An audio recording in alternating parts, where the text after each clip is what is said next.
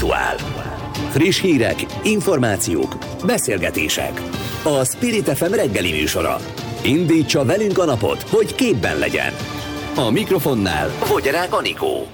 7 óra 6 perc van, szép jó reggelt kívánok mindenkinek szeptember 10-én pénteken, Nikolett és Hunor napján, a szerkesztő Somodi Solymos Eszter nevében is. Lássuk, hogy mi mindennel várjuk Önöket a következő, hát két órában, de én most egy órát sorolok fel, annyi a témánk. Úgy tűnik leállította a kormány a kisoroszi szigetcsúcs beruházását, sokan tiltakoztak miatta, tapasztalatból mondhatom, hogy ez egy páratlan szépségű természeti csoda, valóban vadvilággal, de talán pont ebben rejlik a varázs ereje. Egy hete próbáljuk elérni az önkormányzatot, hogy nyilatkozzanak, de egyelőre nem érnek rá. Azt ígérték, hogy majd jövő héten megszólalnak nálunk is, hogy ha még aktuális a téma, addig is az LMP-vel beszélgetünk, mert ők ennek példájára azt követelik, hogy állítsa le a beruházásokat például a Fertőtónál is a kormányzat. Mindjárt erről fogunk beszélgetni. Aztán feljelentést tesz a DK az úgynevezett kér, vagyis a kormányzati érkeztető rendszer ügyében, mert a 14 milliárdos informatikai rendszert leállították. A belügyminisztérium azt mondja, hogy azért, mert elvégezte a feladatát. A jelen cikke szerint azonban egy forrásuk, idézem azt mondja, senki nem használta, annyira szar volt. Kálmán Olga lesz a vendégünk. Kijött az uniós éves jelentés a lakhatási szegénységről, ez szerint romlik a lakások elér, elérhetősége, mert egyre drágábbak.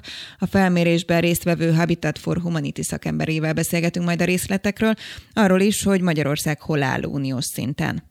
A szakértők azt várták, hogy miután elindult az iskola, berobban majd a járványhelyzet. Egyelőre úgy tűnik, hogy ez nem így van. Ennek ellenére gondolom önök is tapasztalják, hogy egyre többen döntenek úgy, hogy például a bevásárlóközpontokban hordják a maszkot úgy is, hogy nem kötelező. Liszievic Julianna immunológus lesz a vendégünk. A hétvégén Budapestre érkezik Ferenc pápa a Nemzetközi Eukarisztikus Kongresszusra. Ő tartja az áromisét. 25 éve járt pápa legutóbb Magyarországon. Egyáltalán mit jelent ez a magyar keresztényvilágnak, hogy itt a pápa? Erről is beszélgetünk Gájer Lászlóval, a Pázmány Egyetem hittudományi professzorával és megállította az új lakásdrágulást az építőanyagok árcsökkenése, de azért senki ne örüljön, mert lakásárcsökkenés nem várható. Az ingatlan.com vezető elemzőjével beszélgetünk majd a lakáspiaci helyzetről. Spirit FM 92.9 A nagyváros hangja és már is itt van velünk telefonon. Szép jó reggelt kívánok Smuk Erzsébetnek! Jó reggelt kívánok! És ahogy már felkonferáltam a kisoroszi szigetcsúcsos leállított beruházás kapcsán, önök azt mondják, hogy akkor hát ennek példájára például a Fertőtónál is leállhatna a beruházás. Kérem, hogy mielőtt a Fertőtóról beszélünk, azért egy mondatban beszéljünk kisoroszi helyzetről is, hiszen ott ugye, ahogy mondtam, próbáltuk elérni az önkormányzatot nem sok sikerrel, nagy vihart kavart. Miért pont a kisoroszi szigetcsúcs ön szerint? A Fertőtó körül volt ugyanekkora húzavona? Ott is van húzavona a Fertőtói Nemzeti Parknál, csak ott egyelőre a miniszter, mármint a természetvédelemért felelős miniszter pont ellenkezőképpen reagál, vagyis ott azt mondja, hogy az a beruházás nem okoz komoly kárt a, a a Nemzeti Parkban és a Fertőtó partján. Itt most a kisoroszi szigetcsúcs kapcsán történt egy lépés, aminél akkor egy picit maradjunk a kisoroszinál, amit úgy látunk, hogy egy jelentős lépés egyébként, amit a miniszter nyilatkozott, hogy a, nemzet, a Dunai-Poly Nemzeti Parknak a, az alapító papírját, tehát amit a megalapításkor elfogadott, illetve hát döntött az akkori KTM, ezt módosítja, ugyanis itt kimaradt néhány helyrajzi szám, pontosan az, ami ott a, a sziget csúcson, sziget csúcsnál van, és ezért fordulhatott elő állítólag, hogy az engedélyt az engedélyt kiadták az építkezőnek. Most a miniszter azt, tett, azt annyit tett, hogy hogy módosítja a Nemzeti Parknak a, az alapító papírjait, és hogy ezeket a helyrajzi számokat beteszik. Ez azért fontos, mert ez a ez a rész, a Nemzeti Parknak a része Natura 2000 terület, és ezt a, ezt a szakaszt, vagy ezt a pontot, itt ezt a területet állítólag az engedélyezők nem vették figyelembe. De egyébként azért én szeretném megjegyezni, hogy a kisoroszinnál is az történt, mint általában a, a védett területeinknél, hogyha van egy valamilyen beruházási érdek, jön egy fideszes oligarha, akkor általában kiadják, bár ennek kapcsán történt egy fontos lépés, mert a Nemzeti Park, a Dunai Poly Nemzeti Park az építkezéssel kapcsolatban az aggájait fejezte ki. Ez sajnos nem történt meg a, a fertőtói eset kapcsán. De még nincs pont a kis oroszin, mert most a miniszter bejelentett, hogy felfüggesztés módosítja, de igazából akkor fog leállni ez az építkezés, amikor megvonják az engedélyt az építkezéstől. Ugyanis szeptember 6-án elindult az építkezés itt a, a kis oroszi csúcsnál. Hát ugye mindeközben Vitályos Eszter államtitkár is azt mondta, vagy bejelentett, ő ezt magára vállalta, hogy úgy fogalmazzak, hogy hát hogy ő fejlesztéspolitikai államtitkárként tudja, hogy a fejlesztések csak is a lakosság messze menő belátásával és jó érzésével, támogatásával lehetnek zöggenőmentesek, és ezért ő kérte, hogy álljon meg ez a projekt. Akkor azért nagyon sok beruházás nem valósult volna meg az elmúlt időszakban, ha csak egy picit is meghallgatták volna a lakosságot, vagy meghallgatták volna a civil szervezeteket, környezet-természetvédő civil szervezeteket, szakmai szervezeteket, nemzetközi szervezeteket, mint amit tulajdonképpen ugye történik a fertőtónál is, mert ott nagyon sok hazai civil szervezet, szakmai szervezet, nemzetközi szervezet tiltakozik a beruházás ellen, de a kormány gyakorlatilag ott azzal söp, mert állami beruházás azzal söpri le a fertő tavi beruházást, hogy itt, itt, itt minden rendben van, nincs igazán nagy hatása a természeti értékekre, a, a, nem sírti a Nemzeti mhm. Parknak a, az érdekeit, az is Natura 2000 terület, Hát ez tulajdonképpen jól tükrözi a kormánynak a környezet természetvédelmi politikáját, hogy mindent, amit lehet, fel kell áldozni, fel kell áldozni a, a beruházások és a, az oligarcháknak az oltárán. Hát mondjuk ez, ezt pont cáfolja egy kis oroszi ügy, akkor ezek szerint? Hát még azért azt nézzük meg, meg érdemes lenne megnézni, hogy a kis orosz ügy mögött mi van. Itt tulajdonképpen ugye egy petíció, 6000-en írták alá a petíciót, és nem felejtsük el, hogy áprilisban választások, választások lesznek, országgyűlési választások lesznek, és azért, hogy most ezt felfüggesztik, nézzük meg, hogy milyen érdekek húzódnak mögötte, és itt ebben az esetben azért egy ez is egy nagy összegű, de egy 370 millió forintos 370 millió forintos beruházásról van szó. A fertőtói beruházás nagyságrendileg lényegesen több, tehát ott, ott súlyos 10 milliárdokról van szó, nem ugyanannyi vándorolhat a kivitelezők zsebében, mint itt. Tehát azért van lényeges különbség a kettő között. És ugye néha azért a Fidesznek is fel kell mutatni valamit, hogy hogy hát igen, mégiscsak tettünk valamit a környezetünk, vagy a természeti értékeink megóvásáért. Azért nyugtasson meg, hogy örülnek annak, hogyha kis oroszín nem valósul meg egy ilyen típusú beruházás. Én, én, nem, én nagyon, és sajtótájékoztatón elmondtam azt is, hogy, hogy igen, örülök, hogy Nagy István ezt így döntött, és természetesen ezt, ezt örülünk neki.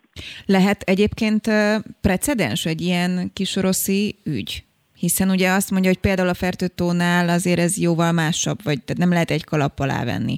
Ugyanakkor mégis úgy tűnik, hogy, hogy ennél az ügynél azért elindult valami, és a civilek, vagy, vagy legalábbis a természetvédők hangját meghallották odafönn. Én attól tartok, hogy ez egy nagyon-nagyon ritka kivétel, ez a kisoroszi, és nem történnek majd hasonló lépések a többinél. Itt van a Velencei tó, csak nézzük végig a nagy tavainkat, hogy mi történik a Velencei tónál. A Velencei tavat állítólag, ugye a kormány ezt mondta, hogy egy 40 milliárd forintos beruházással meg lehetne menteni, de a kormánynak nincsen 40 milliárdja a, a, fertő, a, a Velencei tónak a, a megmentésére, nézzük meg, mi történik a Balatonnál, sorba, tehát betonozzák le a partot, árulják el, vagy el, eladják az értékes területeket.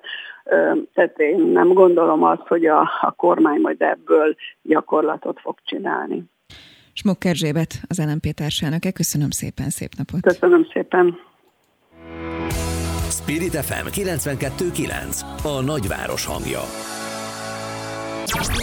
Senki nem használta, ki kellett dobni a 14 milliárdos kormányzati informatikai rendszert, hozta le cikkében az Index. A kormány célja az volt a fejlesztéssel, hogy a papíralapú ügyiratkezelést elektronikus ügyiratkezelés váltsa fel az államigazgatóságon belül, ezért folyamatosan digitalizálni kell a különböző minisztériumok és állami hivatalok közötti aktamozgást. Az ügyben Kálmán Olga DK-s politikus feljelentést helyezett kilátásba közleményében. Erről beszélgetünk a politikussal. Jó reggelt kívánok! Jó reggelt!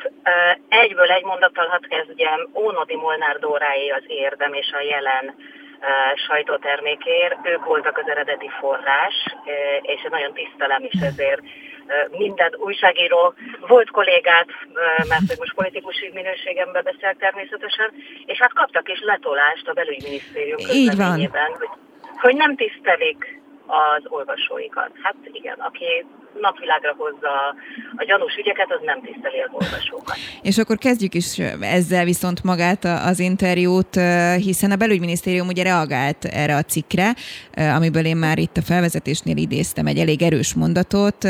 Ugye a Dóra cikke szerint az egyik forrásuk szó szerint azt mondta, hogy senki nem használta, annyira szar volt ez a rendszer, és igazából ezért vetnek ennek véget. Ugyanakkor a belügyminisztérium például ezt a mondatot is ugye kikéri magának, és azt mondja, mondják, hogy egyébként is idéglenes jelleggel hozták létre ezt az úgynevezett KÉR rendszert 2015. januárjától, és az eltelt időben végrehajtott informatikai fejlesztések lehetővé tették, hogy az érintett intézmények önállóan dolgozzanak. Ezt azt gondoljuk, vagy azt gondolja a belügyminisztérium, hogy mi mezei állampolgárok, ezt így be is kajáljuk, hogy ez így rendben van. Rendben van az, hogy ideiglenes jelleggel eltapsolok 14 milliárd forintot. Maga, tehát senki ne értsen félre, maga az elektronikus ügyintézés, az, az, az most nem, nem követelmény, tehát az már az alap. Tehát, hogy ne, ne a papírokat ontsuk a nyomtatókból, és adjuk be a különböző ügyiratokat, de hogyha tudták azt, hogy az elektronikus közigazgatásra, ügyintézésre ők újabb milliárdokat, mert hogy az egy másik nagyon nagy szám lenne, nem ez a 14 milliárd, fognak költeni fokozatosan a következő években, akkor mégis arra, hogy valaki egy hatalmas központban ezeket a papírformában beadott iratokat az átmeneti időszakban beszkenelje, és elektronikusan érkeztesse, mert ugye most erről van szó, hogy elektronikusan érkeztették 15-től ezzel a rendszerrel ideiglenesen a papírokat, akkor tényleg eltapsol 14 milliárd forintot. Tehát, hogy az átmeneti állapot is lehetett volna úgy, hogy igen, fokozatosan kérjük, hogy ezt már csak elektronikusan lehet benyújtani, már ezt is csak elektronikusan, és azt egyszerűen érkeztetjük, hogy az most pecsét, szignó, nem tudom, hogy működött az állami szerveknél, valahogy így. 166 millió oldalról beszélni. jön, de azt már elektronikusan érkeztetem. Tehát, hogy azért ennek biztos, hogy van egy egyszerű módja. A belügyminisztérium ugye azzal is érve, hogy 166 millió oldalnyi dokumentumot dolgozott fel ez a rendszer. Egyrészt lesz-e feljelentés ebben az ügyben, és hogyha igen, akkor például mit vizsgálhat egy hatóság? Tehát mondjuk ez, hogy 166 millió oldalt mi egyébként beszkenneltünk, ez egy, ez egy erős indok arra, hogy ez erre kellett 14 milliárd forint? Én meg szeretem az ilyen számokat. Én meg azt mondom, hogy 162 millió oldalt. Na most ez ki, de tényleg ki, ki, ki, ki tudja megmondani, hogy hány millió oldalt kereltek be. Tehát lehet ilyen számokkal dobálózni, akkor sem mondja nekem senki, hogy egy ideiglenes rendszer kiépítésére, ugye a posta központjában, a Kőbányai úton ott is hihetetlen pénzek mentek arra, hogy, hogy ennek a helyét kialakítsák. Tehát, hogy ez rendjén van, hogy alakítok ki egy rendszer, folyamatosan költök rá és a, a, igazából, és hát ugye a Dora cikke szerint, a, akik ezt használták egy idő után le is szoktak róla, mert nem volt használható, és nem volt könnyítés és könnyebbség a felület használata. Tehát az, hogy beérkezik egy papír, és én azt elektronikusan tudjam érkeztetni, hogy átvettem, de erre még nincs meg a megfelelő rendszer, mert nem elektronikusan adták be, akkor erre elköltök ideiglenes jelleggel 14 milliárdot. Hát azért gondolkodtam, hogy mi itt a második kerületben, ahol, ahol élek, ahol képviselőjelöltként indulok. Mi mindent tudnánk csinálni 14 milliárd forintból. Igen, arról is, arról is mindjárt beszélünk, de egyébként meg simán lehet nem, hogy 2015-ben még nem tudták, hogy hú, de gyorsan fejlődik a világ, és akkor indokolt volt ennek a, a rendszernek a meges. Tényleg, tehát lehet, hogy 2015-ben még Orbán Viktor kormánya kőbaltát használta, és akkor 16 márciusában rájöttek, hogy fejlődik a világ. Hát, nem 30 évvel ezelőtti történetekről beszélünk.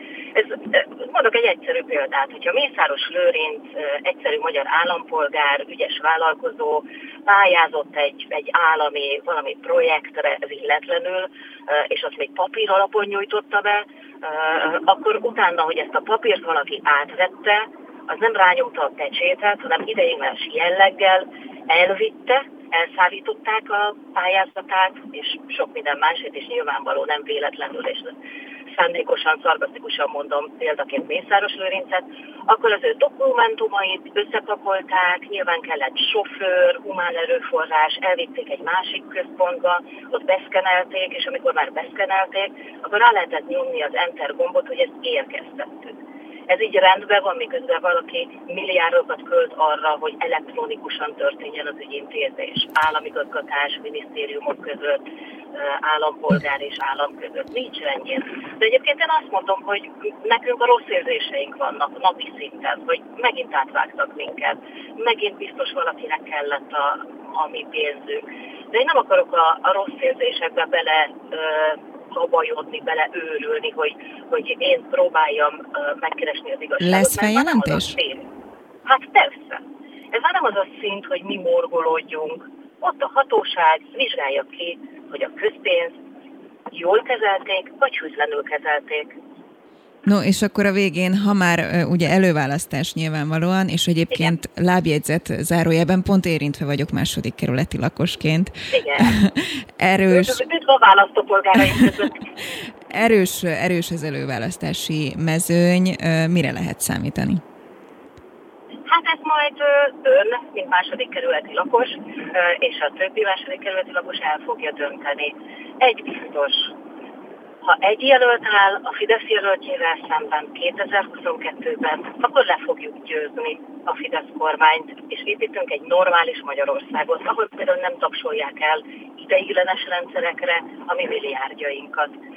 Hogyha a választók úgy döntenek, hogy megvan az az ember, akiben a legnagyobb bizalmat adják az előválasztáson, hogy ő lesz az a legerősebb jelölt, akkor természetesen az összes többi párt, hiszen ezért van az együttműködés, beáll a kiválasztott, a választók által kiválasztott jelölt mögé. Ez ilyen egyszerű Végszóra lehet, lehet egy, egy komoly összefogás azok után, hogy azért úgy látjuk, mondjuk akár a múlt hét híreiből, amikor ez az Európája, a Facebook oldal volt, hogy valaki állítólag megpróbálja összeugrani megrasztani az ellenzéki pártokat, és ahelyett, hogy mondjuk egymást fölhívnak és tisztáznak nagyon röviden, hogy most azt ti írtátok, vagy nem ti írtátok, hogy ki írta, egymásnak üzengetnek, megvalósulhat az, hogy az előválasztás lezárul, és utána összefogva állnak neki az ellenzéki pártok? Hát először is én például, hogyha személy szerint nekem kell, már pedig most nekem kell erre válaszolni, én nem vagyok az üzengetés híve. Tehát én biztos, hogy nem csinálnék ilyet, hogy jaj, de csúnyák vagytok, miért tettétek ezt? Miközben még, még azt sem tudom, hogy pontosan mi történt. Tehát én sokkal nagyobb híve vagyok a személyes tisztázásnak, és ezért van már így 2021-ben a telefon és a telefonszámok, hogy felhívjuk egymást, tehát egyetértek önnel ebben. Viszont a tét azért ennél sokkal nagyobb. Tehát egy kapcsolatban, egy családban is hogy ne lennének viták, nézeteltérések, de attól az a család még család. Ezt a mondatot is már átértékeltük, és nagyon felértékeltük, hogy szerintünk a család az család. Zárójelben zárva. Szóval, hogy vannak lehetnek viták, hogy lehet, hiszen nem egy pártról és nem pártfegyelemről beszélünk, mint a Fidesz esetében. Na de hát azért a tét egy ilyennél, hogy valaki most üzen a másiknak a Facebookon, vagy nem üzen, sokkal nagyobb, és ezt mindenki tudja. És egyébként ezért kell majd Dobrev Klára miniszterelnöknek, aki utána egy hatpárti koalíciót józansággal, türelemmel, odafigyeléssel és nagyon nagy szigorral egyben fog tudni tartani. Nagyon szép megerőlegezés volt. További jó utat kívánok, Kálmán Olga, köszönöm, köszönöm szépen. éppen az iskolába tartunk, második kerületi állampolgárként a harmadik kerületbe, hát még előttünk van egy 35 perces út. Uff, akkor további utat, és bárki is nyer a második kerületben, légy szíves a játszótéren, lehetőség szerint oldjuk meg, hogy ne zögykölődve kelljen eljutnom a macskaköveken a kisgyermekkel, jó, ezt üzenem Tordai Bencének is. Nagyon Na, szépen azonnal, azonnal írom a listába, hogy mi mindent kell változtatni. Nagyon köszönöm, köszönöm szép napot. Szép reggelt, viszont hallásra. Spirit FM 92.9 A nagyváros hangja.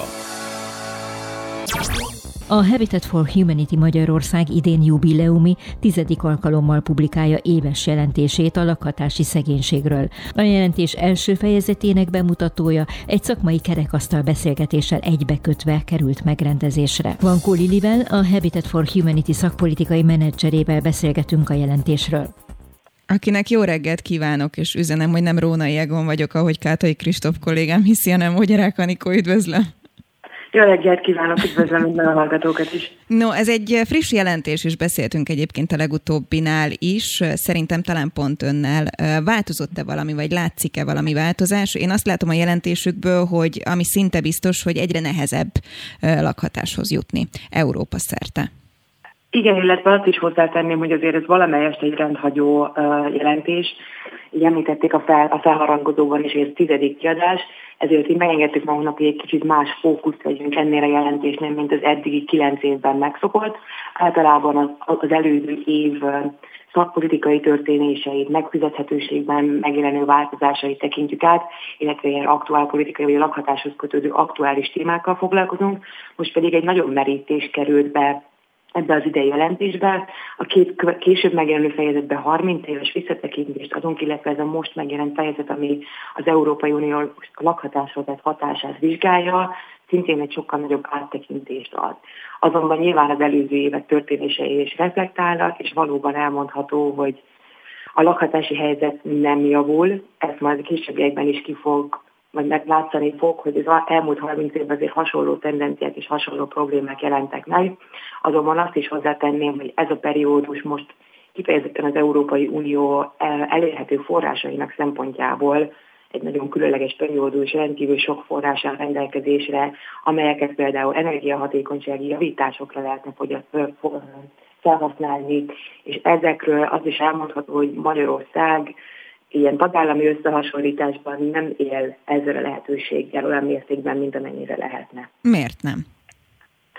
Nem használja egyszerűen ezeket a forrásokat meg azok célokra, illetve nagyon beleillik a magyar lakhatási vagy lakáspolitikába, jelenlegi magyar kormány lakáspolitikájába ezeknek a forrásoknak a felhasználása, lévén, hogy nem az alacsony jövedelműeket célozzák.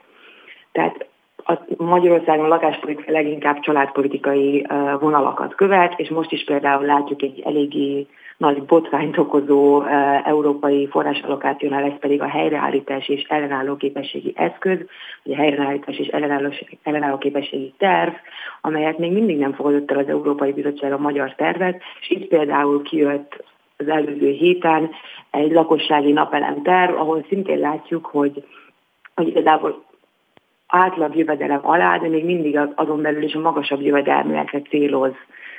És uh, például itt is látszik, hogy ténylegesen klímacélokat szeretnénk elérni, ténylegesen lakásminőségi javításokat, az energiaszegénység csökkentését, akkor nem feltétlenül ennek kéne az első lépésnek lenni, hanem energiahatékonysági mélyfelújításoknak. Így lehetne igazán a kibocsátásokat csökkenteni, hogyha először szigetelés, nyilázzáró csere és ilyen ennél sokkal átfogó mélyfelújítások kerülnének a célpontba. És ezek pedig abszolút nem jelennek meg a programokban. Az önök, az önök jelentése, vagy hát ez a, ez a jelentés, ez, ez ugye felhívja a figyelmet például, vagy hát leginkább a, a szegénységben élők helyzetére. Javaslatokat megfogalmaznak-e, és hogyha igen, akkor erről mondjuk még pár szót.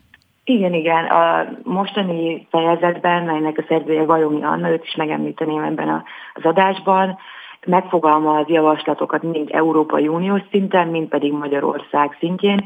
Európai Uniós szinten mondjuk, ami kiemelendő esetleg az, hogy jó lenne, hogyha különböző lakáspolitikai intézkedéseknek, ugyanakkor hozzátenném, hogy az Európai Uniónak kifejezett hatásköre nincs a lakhatás terén, de jó volna, hogyha egyes területeken esetleg egy nagyobb kikényszeríthetőség jelenne meg, vagyis jobban tudná elérni az Európai Unió a tagállamokban, a kijelölt célok valóban megvalósuljanak, legyen szó a hajléktalanság területéről, vagy szegregáció csökkentéséről, illetve konkrétan Magyarország szempontjából is megjelennek javaslatok. Itt is a hajléktalanság, szegregáció, energiaszegénység, lakásminőség, energiahatékonyság és megfizethetőség terén.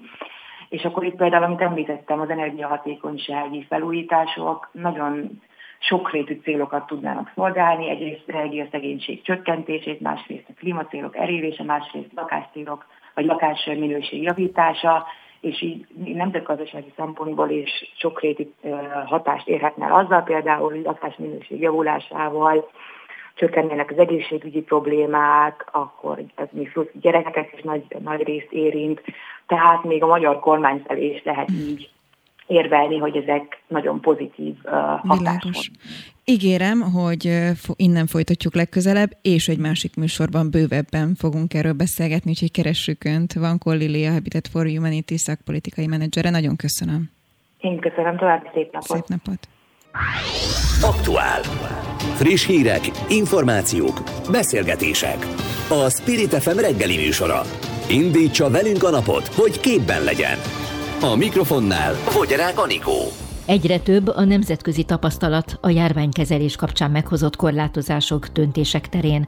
A szakemberek szerint azonban a negyedik hullám kapujában állva nem szabad csak a hazai rendelkezésekre várni, egyénileg is vannak olyan lépések, amelyeket megtehetünk a védekezés érdekében. Erről és a nemzetközi tapasztalatokról, változásokról beszélgetünk Lisziewicz Juliana immunológussal. Jó reggelt kívánok, köszöntöm! Jó reggelt kívánok! És nem tudom, hogy ön mit tapasztal. Én azt tapasztalom, hogy ha járok a városban, és mondjuk be kell mennem bevásárolni bárhova, akkor egyre többen vannak, akik anélkül, hogy kötelező, használnak újra maszkot. Én is ezt tapasztalom, és nagyon-nagyon örülök ennek. Úgy érzem, hogy a magyar embereknek nem kell előírni, hogy mit kell csinálni, hanem felnőtt emberek vagyunk, és tudjuk, hogy több módon kell védekeznünk a vírus ellen. A vakcina, a, a elkerülése a tömegeknek, és felvenni a maszkot a villamosan, buszon és a középen.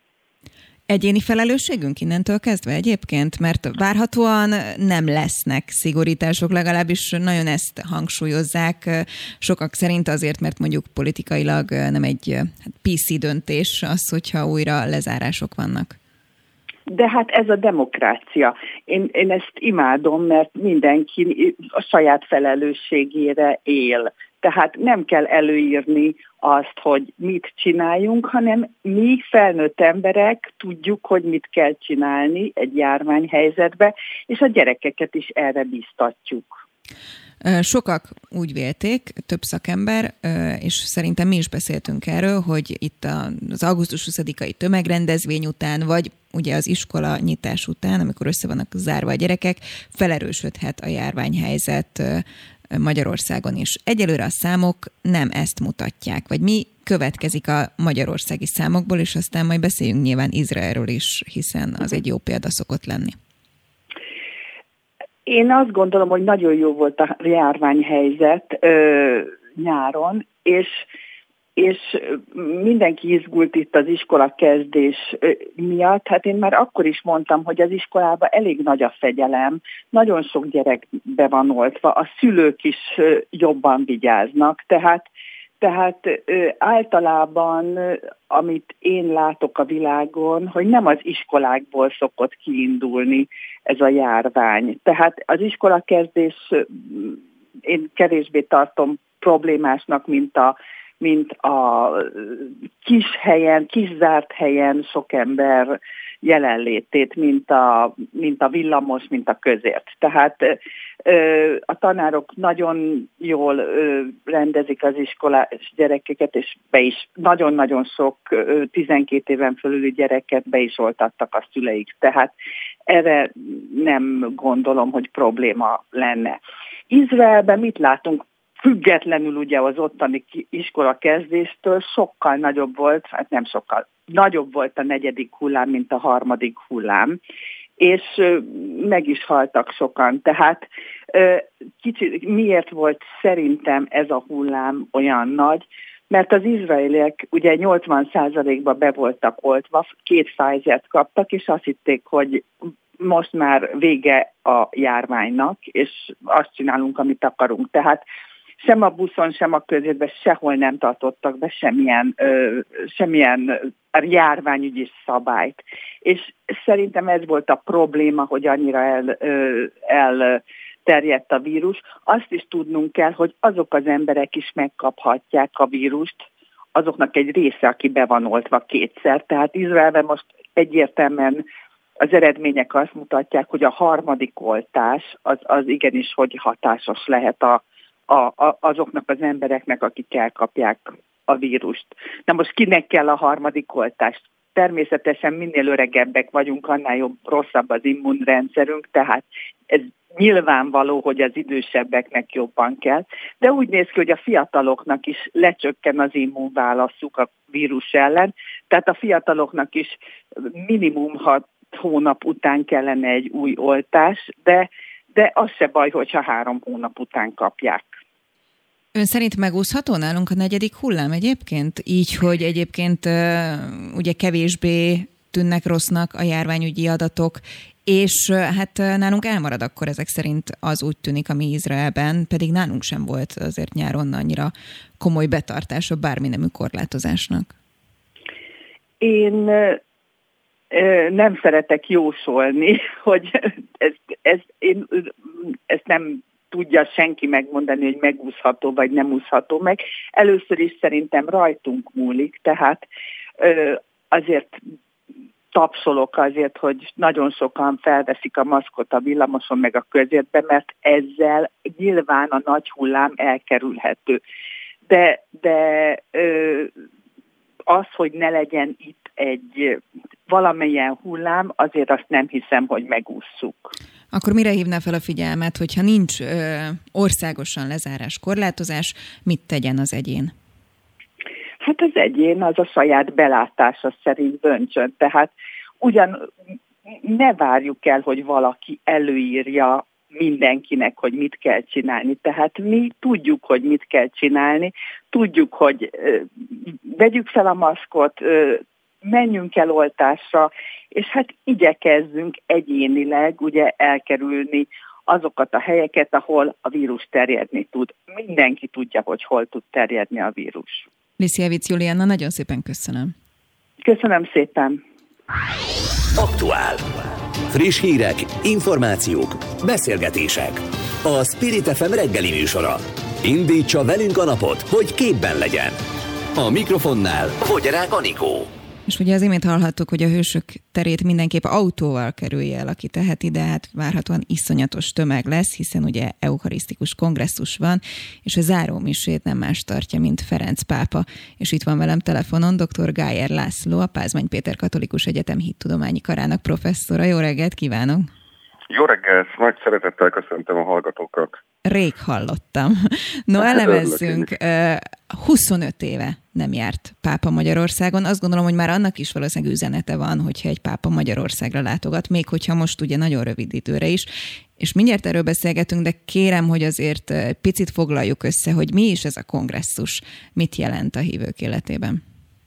Igen, hát a Nemzetközi Eukarisztikus Kongresszus egy időről időre négy évenként megrendezésre kerülő világesemény, ahol a katolikus hívők az eukarisztiát, az oltári szentséget, vagyis a Szentmisén Krisztussá változó kenyeret ünneplik, állítják a középpontba. Nyilvánvalóan ez egy elsősorban belső misszió, vagyis a hívőknek szól, de az események mutatják, a rendezvények mutatják, hogy erős missziós jellege is van, tehát kifelé is próbáltunk tekinteni. mindig nemzetközi, meghívjuk a környékbeli népeket, meghívunk távoli országokat, megmutatkozik egyház színes jellege, nem csak a számos jelenlévő bíborosban és püspökben, hanem a külföldre érkezett hívőkben, zarándokokban is. Ha valaki a napokban a Hung Expo-ra kilátogat, akkor láthatja, hogy több ezer külföldi, afrikai, ázsiai hívővel találkozhatott. Igen, mekkora tömeget mozgat meg egy ilyen típusú kongresszus, és egy ilyen kongresszus mit jelent egyébként ennek a megszervezése a magyarországi közösség életében, hiszen úgy tudom, hogy legutóbb 1938-ban volt Magyarországon ilyen. Apukám abban az évben született, és nem fiatal.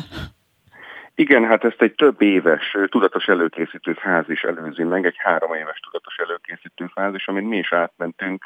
Ez gyakorlatilag azzal kezdődik, hogy a, korábbi állomáson, ami jelen esetben Cebu City volt, egy Fülöp-szigeteki város, korábbi állomáson kihirdetik azt, aki a következő kongresszus megrendezésének a jogát nyeri el, és ezt a jogot akkor Budapest nyerte el. Mi kell ahhoz, hogy elnyerjük ezt a jogot?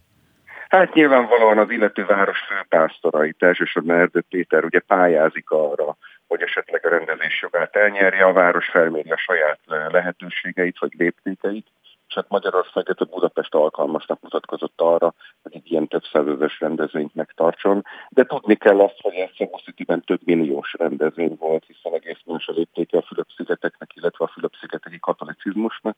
De nálunk mondjuk ez több százezer embert érintő rendezvény, amelyet felmért bíbolosul, hogy ezt mi meg tudjuk rendezni, képesek vagyunk mm. megrendezni, és akkor megnyerte a rendezésnek a jogát. A következő rendező egyébként Ecuador Quito-városa lesz.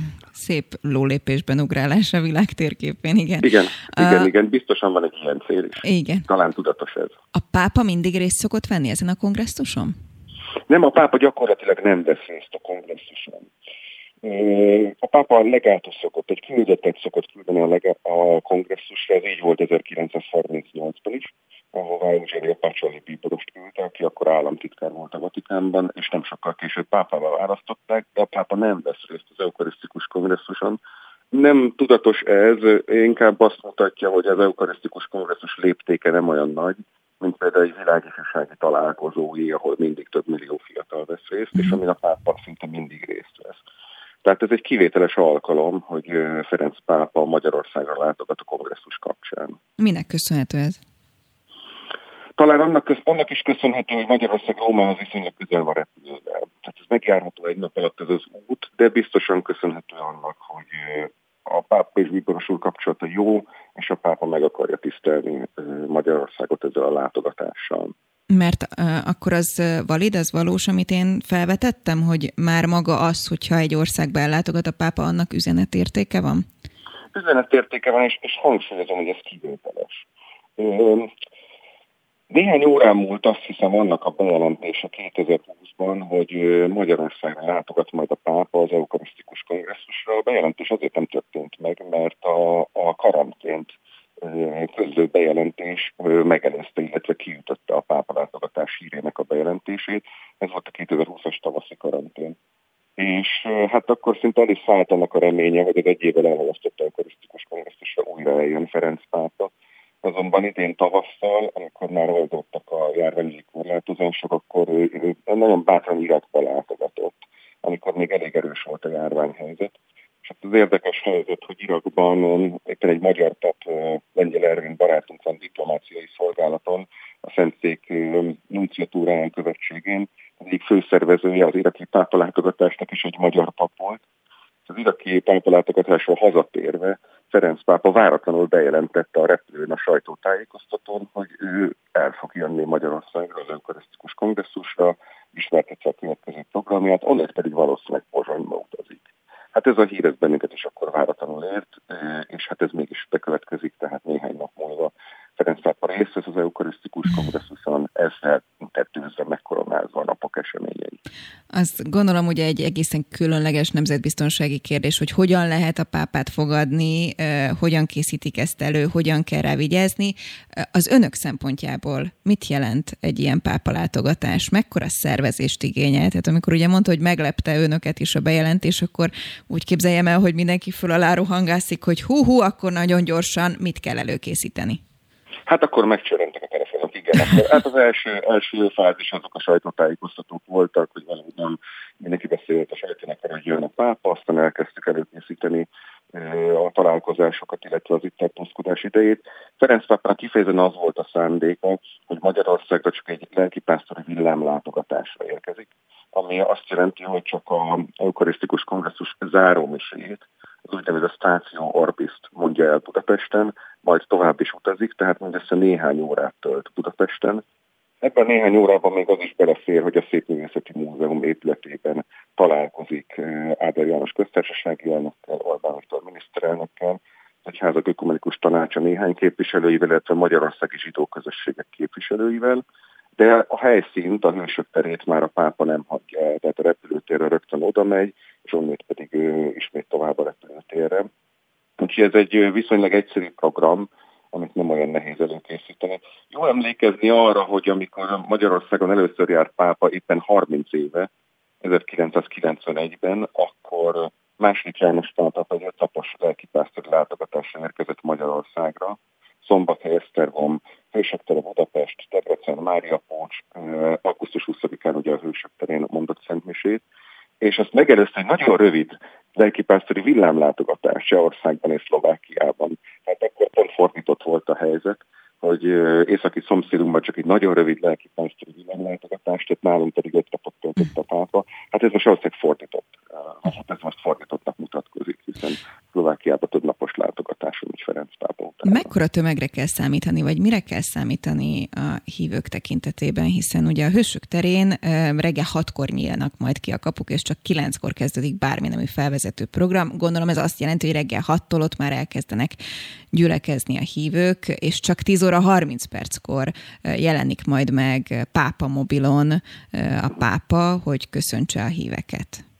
Igen, ha valaki részt vett a kongresszus nyitómiséjén, akkor láthatta, hogy azt a szentmisét is imádságos és kulturális programok előzték meg. Ez most vasárnap is így lesz, hogy a hősök terén lehet korábban érkezni, sőt, talán tanácsos korábban érkezni, hiszen egy százezeres tömegre lehet számítani ezen a szentmisén és hát az éppen ezért azt az időt kulturális és imádságos programokkal töltjük majd meg, Ferenc pápa érkezése előtti időt.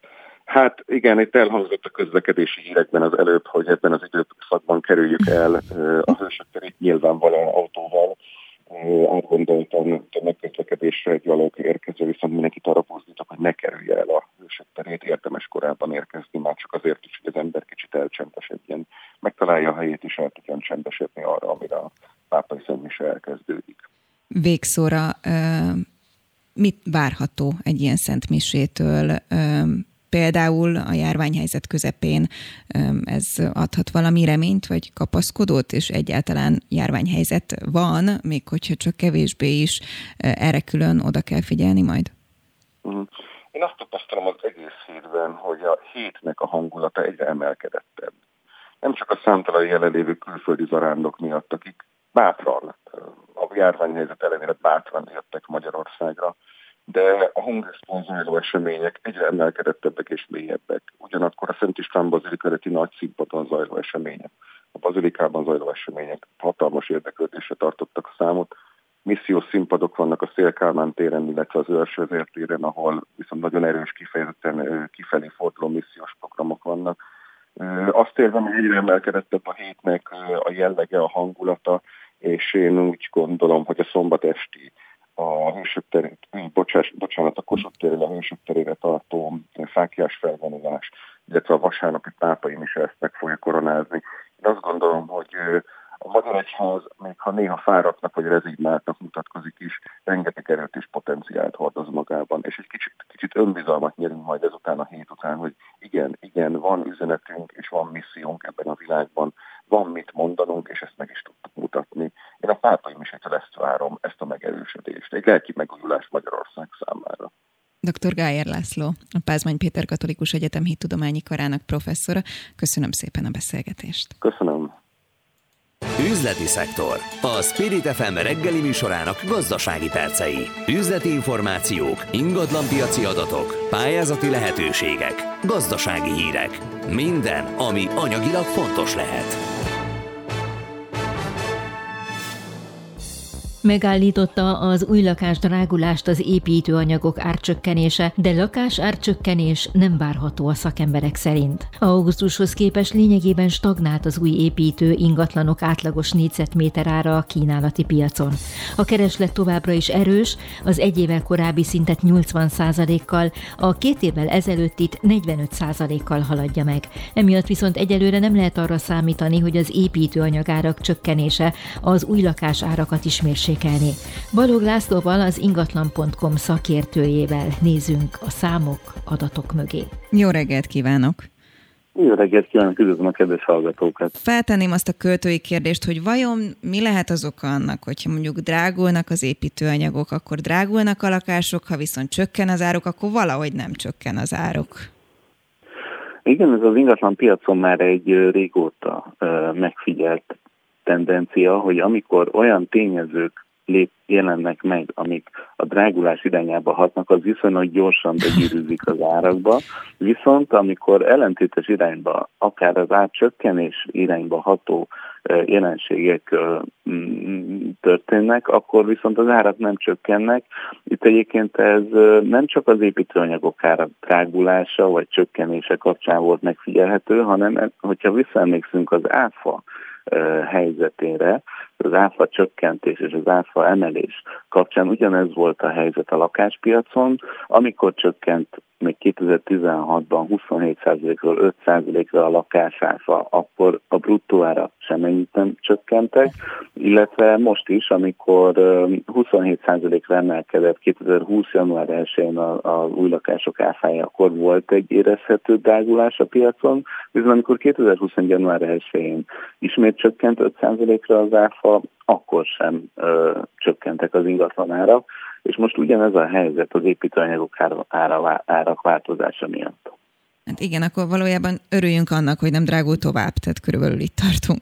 Azt látom az önök friss adataiból, hogy Budapesten 927 ezer forintos átlagos négyzetméter árak vannak, holott mondjuk korábban, akár csak egy-két évvel ezelőtt, hogyha kiejtette valaki azt a szót, hogy egy millió forintos négyzetméter ár, akkor a legexkluzívabb helyekre gondolt a fővárosban. Ez egy elég durva szám, nem? Igen, itt ez fontos, hogy az új lakások átlagos négyzetméter árát jelenti. Uh-huh. A használt lakások ára ettől még egy kb.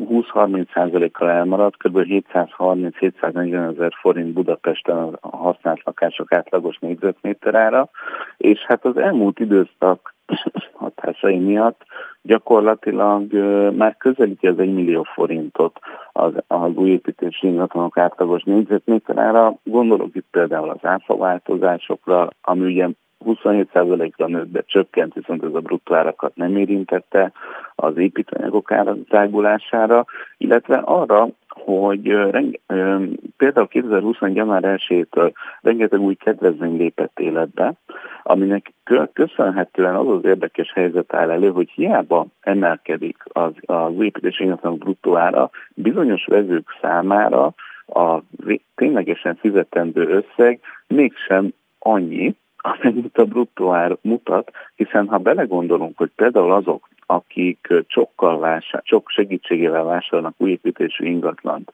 ők illetékmentesen tudják ezt megtenni, ugye ez a használt lakásokra is vonatkozik ez a kedvezmény, de például ezt az 5%-os áfa, áfa összegét is vissza tudják igényelni, ez azt jelenti, hogy akkor gyakorlatilag 4-5 százalékkal olcsóbban tudnak ezekhez az ingatlanokhoz hozzájutni, és ezek az extra kedvezmények növelték a keresletet az építési ingatlanok iránt, aminek köszönhetően gyakorlatilag ez az oka, hogy nem számíthatunk arra, hogyha például egy olyan piaci tényező változik, mint az építőanyagok ára, ami, ami csökkenő tendenciát mutat most, az élénk kereslet miatt a bruttó árak csökkenése nem várható, maximum a stagnálás. Nagyon érdekes volt látni, hogy például, ha már a budapesti ingatlanáraknál tartunk, de ez az összes többi nagyvárosra igaz, júliusról augusztusra körülbelül egy 2-3 százalékos drágulás történt, viszont augusztusról szeptemberre már megállt ez az áremelkedés, tehát azóta gyakorlatilag szinte mindenhol csak stagnálnak az új építésű lakások árai. No, innen folytatjuk majd legközelebb a számok elemzését és hát hát ha egyszer lesz egy olyan hír is, hogy csökkent egyébként akár az új építésű, akár a Balog László. Nagyon szépen köszönöm. Köszönöm Szép szépen. napot. Köszönöm. Aktuál. Friss hírek, információk, beszélgetések. A Spirit FM reggeli műsora. Indítsa velünk a napot, hogy képben legyen. A mikrofonnál Fogyarák Anikó. 8 óra 6 perc van, szép jó reggelt kívánok mindenkinek, azoknak is, akik már eddig is hallgattak minket, és akik most csatlakoztak be. Lássuk, hogy a hátralévő egy órában mi mindenről lesz szó. Egy elég erős oktatási blokkal kezdünk. Napi tájékoztatást kaphatnak, ugyanis az iskolák vezetői, hogy a dolgozókat beoltották-e koronavírus ellen, és tart-e még a védettségük. Mit gondolnak erről a tanárok? Erről is kérdezem nem sokára a PDS vezetőjét. Aztán újabb iskolatéma, több szervezet jelezte ugyanis, hogy érdemes lenne a 9 órai iskolakezdést bevezetni. A szakemberek szerint ugyanis ez fokozná a diákok teljesítményét, a fizikai jól léten túl a dugók is csökkennének, erről beszélgetünk majd a felvetés támogató Adom Diák Mozgalom szóvivőjével. És még mindig oktatás, átszervezik az oktatást a Corvinus Egyetemen. Például kisebb csoportokban tanulhatnak majd a diákok, és lesznek úgynevezett rapid tantárgyfelvételi lehetőségek is, ami akár azt is jelentheti, hogy egy hét alatt letudhatnak egy tantárgyat a diákok. Erről is beszélgetünk. Szó lesz még ebben az órában kullancs helyzetről, mert itthon is találtak a veszélyes kullancsból, amely vérzéses lázat okozhat. Az új, tőlünk délre honos faj valószínűleg madarakkal kerülhetett hazánkba. Kell-e rettegnünk, ezt is megbeszéljük majd a szakértővel. És ahogy hallhatták a promókban is, vasárnap nem csak pápa látogatás lesz, hanem este itt a Spirit FM-en élőben adjuk majd az ATV műsorát, a miniszterelnök jelölti vitát. Mi várható? A műsor készítőivel fogunk beszélgetni az adás végén. Spirit FM 92.9. A nagyváros hangja. A köznevelési intézmények vezetői megtudhatják, hogy a dolgozókat beoltották-e a koronavírus ellen, illetve hogy tart-e még a védettségük. Erről ugyanis naponta tájékoztatja majd őket az EST egészségügyi rendszer működtetője. Miként látják mindezt a pedagógusok? Miért lehet fontos ezeket az információkat az igazgatóknak ismerni? Erről beszélgetünk vendégünkkel. Nagy Erzsébettel, a Pedagógusok Demokratikus Szakszervezetének ügyvívőjével. Szép jó reggelt kívánok! Jó reggelt! Aggályos ez bármilyen szempontból, vagy így helyes önök szerint? Véleményünk szerint ez teljességgel aggályos. Tudnélik, ma Magyarországon nem kötelező az oltás és nem kötelező a pedagógusok az oktatásban dolgozók körében. Azt hiszem ebből kell kiindulni. És amennyiben ez a helyzet, akkor az intézményvezetőkön keresztül egyrészt véleményünk szerint jogsértő nyomást gyakorolni a közoktatásban dolgozókra, másrészt pedig egyszerűen nem rájuk tartozó adat lesz az, amiben folyamatosan nem csak hogy betekinthetnek, hanem még ráadásul az intézményvezetőknek adatot is kell közölniük. Tudnélik, itt két adatbázist kötnek össze, ugye az EST-nek az adatbázisát, illetve az úgynevezett KIRT, ahova a pedagógusoknak az adatai vannak be, bedíve, és hát miután a pedagógusokon kívül még oktatásban segítők is dolgoznak az intézményekben, illetve technikai dolgozók, arra kérik az intézményvezetőket, hogy az ő adataikat, tajszámaikat viszont adják meg. Tehát, hogy így a, a közoktatási intézményben dolgozók összegészére rá lehessen tekinteni beoltottság ügyben. És azt írja egyébként ez a rendelkezés, hogy helyi intézkedések meghozatala érdekében van szükség erre az adatra, van, van szüksége az intézményvezetőnek erre az adatra, csak éppen az intézményvezetőnek ilyenre egyszerűen nincs joga. Tehát nem tud semmiféle helyi járványügyi intézkedést meghozni, mindent kivettek a kezéből, tehát akkor mi állhat ennek az egész intézkedésnek a hátterében? Hát mi úgy gondoljuk, hogy elsősorban a nyomásgyakorlás, tehát az intézményvezetővel akarják elvégeztetni azt a népszerűtlen dolgot, amit egyébként a kormány valamiféle megfontolásból nem akar. Hát attól, hogy tudja az adatot, az iskolaigazgatónak nem kell azt mondania, hogy Marika, olcsod be magad te is. úgy gondolja, hogy akkor ez nem fog bekövetkezni.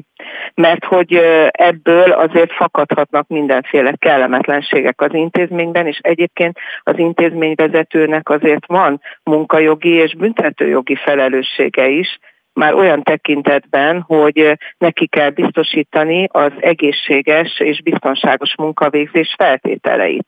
Na most, hogyha valaki nincs beoltva, és netán beteg lesz, és miután nincs távolságtartásra vonatkozó intézkedés az intézményekben, nincs kötelező maszkviselés, Ugye Kásler úr levelében azt is leírta még az év elején, hogy ezeket mind el kell törölni, és hát a maszkviselést nem lehet tiltani. Jelen pillanatban ez a szituáció, és ha mégis valamiféle súlyos betegségre kerül sor, és ott netán történik egy hatósági, vagy bármilyen, vagy akár rendőrségi vizsgálat, akkor az intézményvezetőnek azért igenis van félnivalója, és tudjuk, hogy az intézményvezetők nagyon sokszor akkor is félnek, hogyha nincs nekik ilyen. Tehát mindenki igazából ilyen értelemben szőnyek szélén áll, és folyamatosan tart attól, hogy valamiért majd nyakon csípik. Az egész rendszer végül is erre épül. Na felvetek akkor két dolgot, ami mondjuk munkaszervezést indokolhatja esetleg, és kíváncsi vagyok a véleményére. Például, hogyha az igazgató tudja, hogy ki oltott és ki nem oltott, akkor helyettesítést megoldhat úgy, hogyha mondjuk valaki esetleg beteg lesz, akkor olyan kerüljön oda, aki mondjuk védett és oltva van.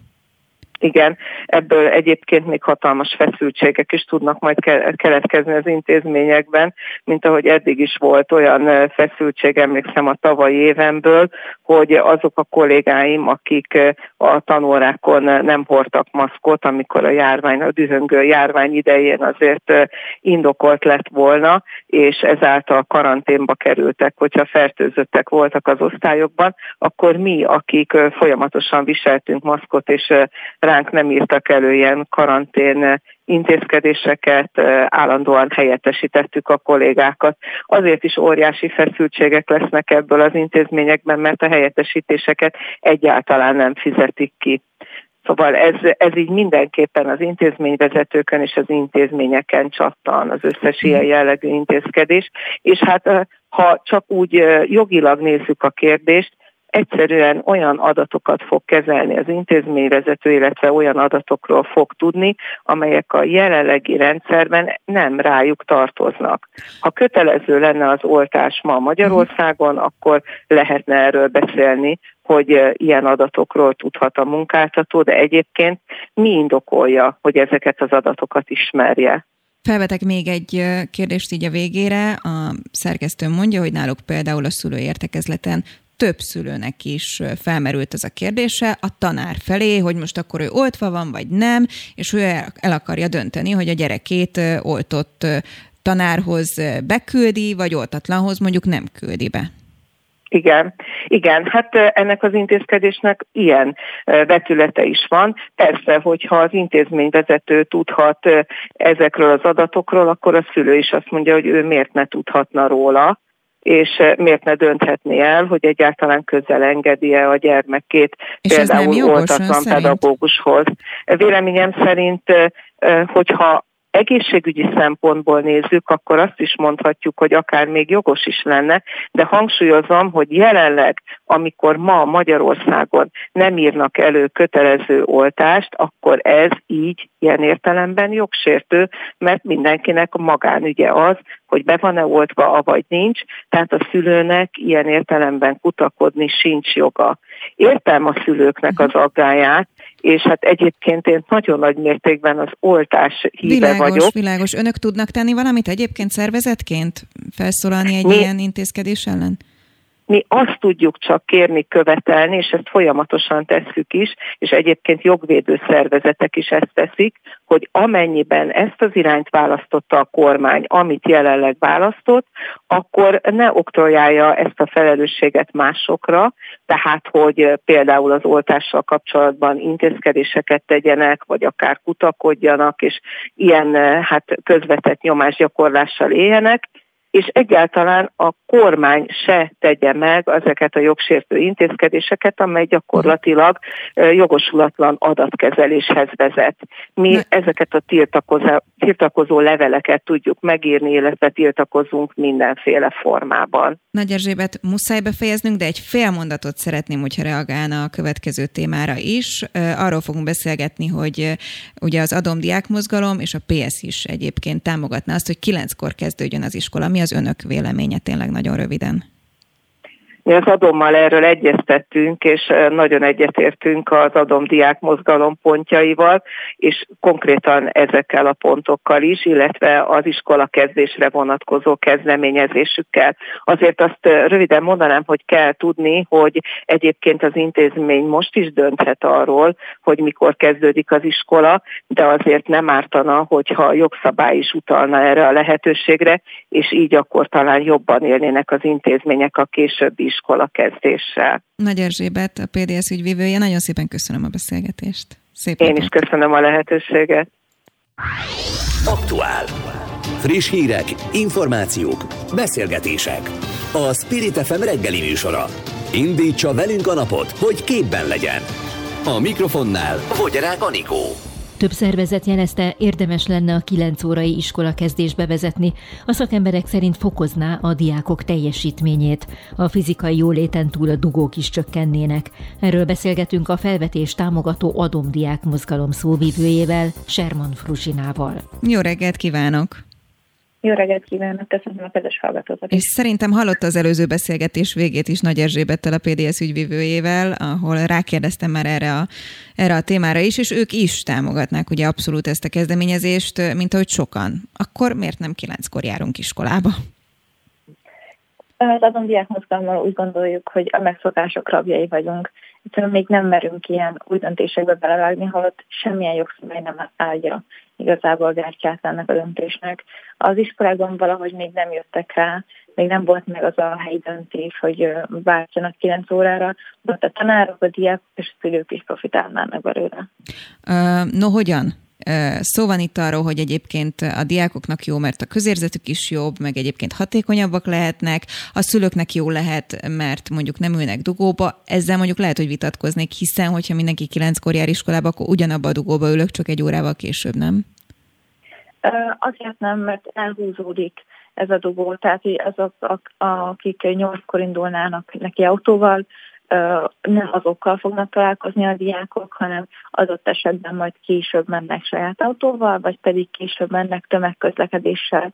De az a lényeg, hogy például a fővárosi önkormányzat is jelezte, hogy a csúcsidőben a diákok 40%-a diák, és ez ők is ajánlják, a BKK is, hogy húzzák el ezt az időt 9 órára, ezt meg is tették, hogy a csúcsforgalom, tehát hogy a, amikor több busz jár, az ki van tolva már jelenleg is 9 órára, így a közlekedés jelenleg is alkalmas lenne arra, hogy a diákokat még 9 óráig el tudja jutatni iskolában.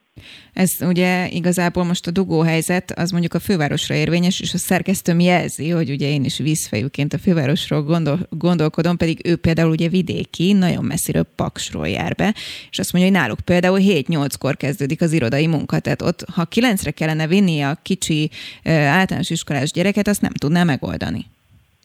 Azt szeretném tisztázni, hogy a 9 órás iskolakezdési javaslatunk az csak középiskolára vonatkozik, ahol a szülő már nem érintett a gyerek iskolába vívésében. Tehát ez abszolút arra vonatkozik, hogy a középiskolások már függetlenedve a szülőtől önállóan a saját bioritmusukhoz alkalmazkodva hogyan tudnának komfortosabban, hatékonyabban a szervezetüket kevésbé terhelő módon iskolába járni. No miért jobb a diáknak egyébként? Azon túl, hogy kényelmesen aludhat reggel. Több kutatás is bizonyítja, hogy csökkenti a depressziót, elhízás és az ilyen kiégésnek a kockázatát, illetve hatékonyabbak bent. Ugye ez egy jogos kritika a 9 óra iskolakezdésre szemben, hogy kitolja az iskolának a végét is, ami egyébként majd, mivel a NAT kevés pozitívummal járt, de az bevezette, hogy csökkent az óraszám, így felmenő rendszerben egyre kevesebb időt kell fizikailag az iskolában tölteni. Viszont ugye az jogos kritika, hogy akkor kevesebb idő lesz házi feladatot írni. Viszont nem feltétlenül lesz rá szükség, hiszen a diákok hatékonyabbak lesznek, és nem félálomban a hátsó padban az ébren küzdködve kell hallgatni a másodfokú egyenlet megoldó képletét, hogy hogyan kell megjegyezni, hanem már hatékonyabban, jobban fókuszálva, érdeklődve tudják ezeket végighallgatni, és akkor igazából nem lesz szükség aztán a később, hogy a délutánjukban is rabolják az időt ilyenekkel. A PDS ügyvője felhívta arra is a figyelmet, hogy egyébként ugye ma is dönthetne úgy bármelyik iskola, hogy kilenckor kezdik náluk a tanítást végszóra. Mi kellene ahhoz, hogy ez mondjuk át is menjen az iskola vezetőkön, illetve hát hogyan lehetne ezt bevezetni? Mi ugye a 12 oktatási reformpontot be fogjuk nyújtani az eminek, és ott a az a konkrét kérésünk, hogy tegyenek egy ilyen javaslatot az iskolák felé, illetve egy jogszabályban fogalmazzanak ezzel tisztában, hogy az iskolák tudjanak arról, hogy ez is az ő, ő jogkörükbe tartozik, illetve érezzék a készítést, hogy egy ilyen kényelmesebb, komfortosabb rendszert alakítsanak ki. Sherman Fruzsina, a szóvivője az Adomdiák mozgalomnak. Köszönöm szépen. Én köszönöm a lehetőséget, további szép napot. Spirit FM 92.9 a nagyváros hangja. És akkor még egy oktatáshoz kapcsolható téma, változások a Corvinus Egyetemen, méghozzá hát jelentős változások. Például ugye jelentheti azt, hogy lesz egy rapid tananyagfelvétel, mindjárt ezt is megbeszéljük, hogy mit jelent ez. Szabó Lajossal, az egyetem oktatási rektor helyettesével köszöntöm Önt. Jó reggelt kívánok! És ugye, ha jól értem, akkor például fő céljuk az is, hogy egy főre, egy tanára kevesebb diák jusson, vagyis kisebb csoportokban hatékonyabban tudjanak dolgozni. Igen, hát az oktatási reformunk nagyon sok mindenből áll, nagyon sok mindent jelent. Egyrészt olyan szakokat honosítunk meg Magyarországon, amelyek még nem léteznek, szakokat újítunk meg, és mind az új, mind a megújuló szakok esetében átgondoljuk azt, hogy mik azok a kimeneti kompetenciák, tudás, képesség, készség elemek, amelyekkel a végzős hallgatóknak rendelkezni kell. És ehhez nem csak az oktatás tartalmát, hanem az oktatás módszertanát is változtatjuk, és ahhoz, hogy nagyon korszerű oktatásmódszertani megoldásokat tudjunk bevezetni, szükséges, hogy a egy oktatóra jutó hallgatói létszám az jelentősen csökkenjen, azokkal a módszerekkel, amikkel szeretnénk dolgozni, nem tartható, hogy egy oktatóra átlagosan 24-25 hallgató jut, e, ennek a felére lenne szükség. Ez azt jelenti, hogy az oktatók felét, e, vagy az, az oktatók létszámát megnöveljük, megduplázzuk, vagy a diákok felét lepasszoljuk? Hát nem így fogalmaznám ezt a dolgot, hanem azt mondom, hogy koncentrálni kell. Nem biztos, hogy minden szakot, minden képzést, minden formában kell magyarul, angolul, nappali levelező formában hirdetni, tehát fókuszálni kell, hogy a piacnak milyen képzési formában kikre van szükségük. Az biztos, hogy az oktatói létszám nem csökkenhet, hiszen ezt a e, e, arányt akkor nem tudnánk beállítani, de természetesen ugye minőségi, magas bejutási pontszámokat írunk elő, és e, az oktatási portfólió racionalizálásával, a minőségi kritériumok növelésével szeretnénk eljutni ehhez az arányhoz. Hát ugye így is egy elég komoly presztízsű egyetemről van szó, és nem annyira könnyű bejutni, akkor mi várható ezek szerint? Egy ilyen elit egyetem válhat a Corvinusból? Az elit kifejezést azért fontos, hogy tisztázzuk, tehát ez azt jelenti, hogy tényleg a legjobb képességű, nem csak a hazai, hanem a nemzetközi megmérettetésben is a helyüket megálló, eh, kiváló közgazdászokat, üzletembereket, illetve társadalomtudományi szakembereket akarunk képezni, hiszen ha a stratégiánk egyik fontos eleme a nemzetközi esedés, akkor azt mondhatjuk, hogy amikor végez a hallgató, akkor ha itthon helyezkedik el, akkor is versenyez azokkal a külföldi diákokkal, akik nagyon jó nevű intézményekbe szerezték meg a diplomájukat, tehát ezt a nemzetközi versenyképességet kell biztosítanunk. És itt akkor nem csak a hallgató-oktató arányról beszélünk, hanem arról is, hogy milyen kompetenciákat hogyan sajátít el. Oktatás módszertanilag az úgynevezett frontális oktatás, hogy kiáll a tanár és elmondja a tananyagot, az ma már nem korszerű. Itt különböző megoldások szükségeltetnek, projekt alapú, probléma, meg a probléma alapú oktatás, esettanulmány alapú oktatás, kutatás alapú oktatás, úgynevezett tükrözött osztályterem, az sem működik már, hogy a hallgató majd bemegy, hogy na tessék engem megtanítani valamire, hanem előre készülni kell megadott tananyag, videófilm, esettanulmány, cikk, könyv, eszének az átolvasása és annak a megvitatása működjön majd az osztályterembe, tehát előzetesen is készüljön a hallgató. Ez oktatótól, hallgatótól teljesen más jellegű munkát és felkészültséget jelent. Ez nagyon menőnek hangzik, hogyha valaki ezt a beszélgetést hallgatja szerintem, és éppen mondjuk ott tart, hogy egyetemet, főiskolát kéne választani, tuti, hogy azt mondani, hogy ide szeretnék járni. Ez azt jelenti, hogy a Corvinus élen jár egy teljesen új oktatási módszerben, vagy mondjuk külföldi példa volt az, ami bevált és, és alkalmazni kívánják. Honnan jött ez az átalakítás?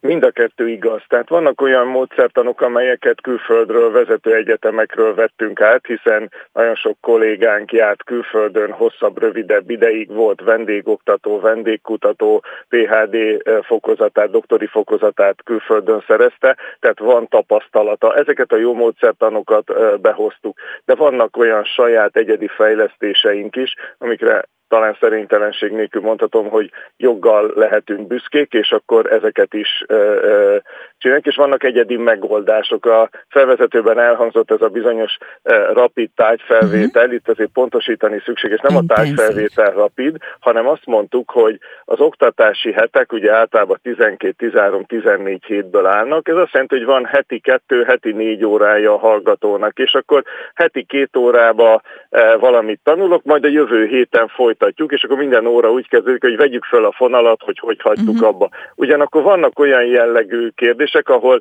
eh, mondjuk egy problémát, egy projektet kell hosszabban elemezni, és mire belemennénk, kicsöngetnének az adott óráról. És így jött az ötlet, hogy miért nem csinálunk olyan tárgyakat, ami egy héten keresztül megy. És azért bevezettük az úgynevezett projekthét vagy intenzív heti kurzusokat.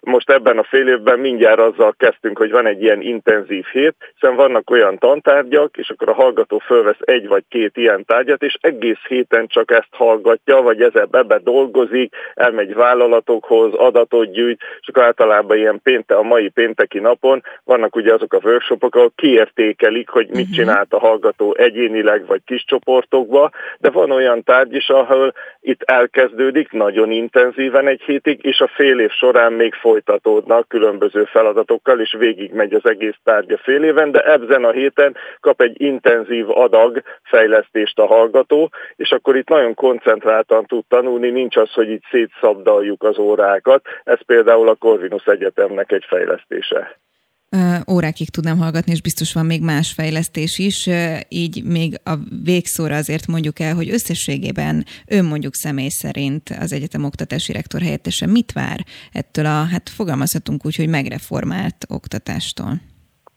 Mi azt várjuk, hogy a pár év múlva végzett hallgatók, hiszen minden fejlesztés eredménye, ugye az csak évek múlva érzékelhető a munkaerőpiacon, jön egy újabb olyan generáció, ami ebben a nemzetközi környezetben más vezető nyugat-európai vagy amerikai egyetemen végzett hallgatókkal is megállja a versenyt. Tehát arra büszkék vagyunk, hogy hazai piacvezetők vagyunk azokon a területeken, amelyet mi művelünk, gazdasági és társadalomtudományokba, de azt szeretnénk, hogy pár év múlva olyan visszajelzéseket kapjunk vállalatoktól, hogy a hazai nálunk végzett hallgatók a munkaerőpiacon versenyképesek, és akkor inkább a, a mi hallgatóinkat választják vezető pozícióba, és nem pedig egy külföldről bejött hasonló, mondjuk így versenytársat, egy végzett hallgatót. Legyen így. Szabó Lajos, a Corvinus Egyetem oktatási rektor helyettese. Köszönöm szépen. Köszönöm szépen a beszélgetést. Aktuál. Friss hírek, információk, beszélgetések. A Spirit FM reggeli műsora. Indítsa velünk a napot, hogy képben legyen. A mikrofonnál Fogyarák Anikó. Itthon is találtak a veszélyes kullancsból, amely vérzéses lázat okozhat. Tudhattuk meg az elmúlt napokban. Az új tőlünk délre honos faj különböző betegségeket, például a krími kongói vérzéses lázat és a tifuszt is hordozhatja, és valószínűleg madarakkal kerülhetett hazánkba. Mire érdemes a természetben járóknak ügyelni, és mindez mit jelent a szakembereknek? Milyen új kihívások elé nézünk? Erről beszélgetünk Földvári Gáborral, a kutatás vezetőjével. Jó reggelt kívánok, köszöntöm. Jó reggelt, üdvözlöm. Nagyon ijesztően hangzik, ami a felvezetőben is elhangzott, illetve amit cikkekben olvashatunk. Hát a riogatás nélkül kérem, hogy tegyük helyre, hogy, hogy akkor most kell-e tartanunk ettől az újfajta kullancstól, vagy nem egyáltalán, mit lehet róla tudni? Abszolút egyetértek, és rögtön szeretném jelezni, hogy itt ugye a, a felvezetésben is egy pár dolog úgy szerepelt, ami nem teljes mértékben helye meg a helyét. Itt ugye a kutatásokban nagyon nagy szerepe van az egyes szavaknak, és rögtön ugye a kullancs és az okozott betegség között ugye nem egy direkt összefüggés van. Tehát maga a kullancs nem okoz vérzéses lehetet, az egészen egyértelmű, hiszen a kullancs ugye kórokozókat terjeszt, és ha ezt a ritka, szerencsére ritkán előforduló vírust, a krími kongói vérzéses vírusát hordozza, akkor esetleg megfertőzhet embert. A tifusz pedig valószínűleg azért kerül bele teljesen hibásan egyébként sajnos, ez van olyan baktérium, hogy rokona a tifuszt is okozó baktériumoknak, rikecia nevű baktériumok, de a tifuszt azt nem terjeszti ez a kullancs. Úgyhogy sajnos itt még van egy kis teendő a szavaknak a helyre rakásával. Visszatérve a kérdésére, félni semmiképpen nem célszerű, hiszen a félelemben nem, tud, nem szoktunk tudni általában védekezni, illetve megoldani dolgokat. Amiről mi kutatásunk is szól, tehát ami miatt mi a kullancsfigyelő projektet létrehoztuk, hogy figyelemmel legyünk a veszélyekre, és felkészüljünk arra, hogy esetleg felbukkanhatnak olyan veszélyesebb kullancsok vagy kórokozók, amelyekkel eddig nem találkoztunk. Na hol és mikor, milyen esetben? Én az a generáció vagyok, vagy az a család sarja, vagy nem tudom, hogy hogy fogalmazzak, akik nem kaptunk sokkot, hogyha volt bennünk egy kullancs gyermekkoromban, nagyon sokat jártunk a természetben, és így körülbelül teljesen evidencia volt az, hogy van bennem kullancs, akkor vagy kicsavarjuk, vagy annó uh-huh. még volt a ma már tilos, ugye krémet tegyünk rá, és majd kimászik magától módszer. Tehát uh-huh. én soha nem féltem a kullancstól, és amikor mondjuk ez a, ez a Lyme-koros betegség bejött, akkor ez ilyen meglepő volt, hogy jaj, hát akkor kell félni a kullancstól. Kell, vagy nem kell? Nagyon örülök, hogy ezt hozta fel például, és pontosan így gondolom. Nem, nem kell félni, tehát én erre a kérdésre így tudnék válaszolni, és teljesen természetes velejárója az életünknek, ugyanúgy, mint a szúnyog, vagy egy-két másik kellemetlenebb kártevő vagy vérszívó, és ahogy mondtad, kell lehet távolítani, és nem szükséges pánikba esni semmiképpen. Régen is volt, most is van, később is lesz. Ahogy bővülnek ugye az ismereteink az ügyben, hogy miket terjeszthetnek például a kullancsok is, érdemes tudni azt, hogy miért jó hogyha eltávolítjuk, de semmiképpen sem a pánik a cél természetesen. És a kullancsokról egyébként erről a, a hialóma kullancsról, tehát az egzotikus kullancsról is elmondható, hogy amennyiben eltávolítjuk rövid időn belül a bennünk vércívó vagy a háziállatunkban vércívó kullancsot, akkor mindenféle betegséget megelőztünk. Tehát tulajdonképpen éppen ezért nagyon fontos, hogy ne féljünk a kullancsoktól, hiszen hogyha valaki ellentétben önnel mondjuk nem nagyon találkozott még kullancsal, és csak ezeket a riogató híreket hallja, akkor bizony azt gondolja, hogy ettől tényleg kézzel lábbal menekülni kell és szaladni, e, pedig nem, hanem pontosan e, figyelemmel kell lenni arra, hogyha kirándultam, vagy parkban sétáltam, átnézem a sajátnak a családok testfelületét, és, és megtaláljam rajta, és megmerjem fogni, akár egy csipesszel, akár ha nincs nálam egyéb eszköz, akkor, akkor körömmel, és, és ki tudjam venni azt a kullancsot. Ennyi a legfontosabb igazából a megelőzés tekintetében. Jó, akkor azt helyesen mondom, hogy ma már tilos krémezgetni, hogy majd kimászik magától, mert megfulladhat, és öklendezhet, így belém kerülhet, lehet az, amit éppen hordoz? Hát Tegyük a tilos, helyre. hogy mondjam, az, az, az nem, nem pontos kifejezés, mert nem célszerű. Tehát ugyanúgy, mint mondjuk csúfolni is lehet ugye a kullancsot, ha a bőrünkben van, nem, nem fog nagyon célra vezetni, mert azért nem reagál. A krémre ráadásul reagálhat valóban olyan módon, hogy hosszabb ideig fog tartani a, egész, a vérszívás, tehát a bentléte a bőrünkben a kullancsnak, és ezzel, ezzel megnöveljük az esélyét annak, hogy kórokozók is bejussanak. Tehát mindenféle szernek a használata nélkül, tényleg akár puszta kézzel körömmel, de legjobb egy hegyes csipesz, meg kell fogni, és egy határozott mozdulattal ki kell húznunk a kullancsot. Csavargatnom se kell? Nem érdemes csavargatni. Lehet csavargatni. Az Mert a kihúzásra is akkor ez úgy újabb tévhit, nagyon fontos dolog. Pláne, hogy én uh-huh. a cicáimat kiszoktam engedni, és napi szinten két-három kullancsot kell belőlük kiszednem. Így van, ővelük abszolút gyakori, de Hogy akkor ki kell rántani, mert azt mondták régen, hogy ha, ha, ha kirántom, beszakad a feje, és akkor az ott begyullad. Most ezügyben készültek tanulmányok is a különböző kullancsáltalávító szerek összehasonlításáról, a tekerés, csavarás, húzásról. Azt hozták ki, hogy egyrészt kullancsfajtól is függ, másrészt a kullancs megszívottsági állapotától is függ, tehát nincsenek ilyen aranyszabályok. Én ezért szoktam azt javasolni, hogy tényleg amilyen módon tudjuk, körömmel, csipesszel, egy határozott mozdulattal szedjük ki. Lehet esetleg köré tekerni egy cérnát is, vagy damilt, hogyha valaki horgászik esetleg, azzal is jól, ugye, kisméretű, jól körül tudjuk venni a szájszervét, és amit említett, hogy beszakad a szájszerv néha, az szintén egy, egy, egy komoly félelmet okoz sok emberben. Ez már nem egyenlő az, mint ha kullancs maradna bent. Tehát inkább szakadjon be az a szájszerv, és legyen egy helyi gyulladás, hiszen ilyenkor az immunrendszerünk el fogja intézni a problémát, mint hogy a félelemből megvárjuk, amíg majd az orvos, állatorvos majd szakszerűen úgymond eltávolítja a kullancsot, mert addig viszont telnek az értékes órák és napok, amely alatt a kórokozók vándorolnak szépen be a szervezetünkbe. Röviden, ettől az idézőjeles új típusú kullancsról, illetve hát, ha jól értem, akkor nem is a kullancs új típusú, hanem amit hordozhat az új típusú. A szakembereknek kell bárhogy máshogy gondolkodniuk, vagy ez kihívást jelent nekik? Nagy esélye fog kihívást jelenteni. Egyébként olyan szempontból új a kullancs is, hogy ez nálunk nem őshonos kullancs. Rendszeresen hozzák a vándormadarak hazánkba. Ami az újdonság az az, hogy ellentétben a korábbi évekkel, évtizedekkel most már meg is fog telepedni valószínűleg, vagy legalábbis nagyobb, egyre nagyobb esélye van megtelepedni nálunk. A kullancsnak három fejlődési alakja van, és a harmadik a felnőtt stádium, ami a szaporodó képes, az eddig nem volt képes a jelenlegi klimatikus körülmények között túlélni nálunk. Viszont az enyhülő időjárás időjárással összefüggésbe hozhatóan egyre nagyobb számban találnak szomszédos országokban, sőt tőlünk északabbra is ebből a hialoma kullasból felnőtt példányokat, ami azt jelzi, hogy ők már át tudnak alakulni ebbe az utolsó szaporodóképes stádiumba, és megfelelő mennyiségben alakulnak így át, akkor ugye van esély arra, hogy egy gazda állaton például egy nőstény és egy hím találkozik, és akkor már kialakulhat egy helyi populáció. Egyelőre ez nem történt meg, de nekünk szakembereknek pontosan erre kell figyelemmel lennünk, ezért is használjuk a lakosság segítségét, segít ezzel a Citizen Science módszerrel, hogy a kullancsügyelő.hu-ra be lehet küldeni ugye képeket, illetve a példányokat is.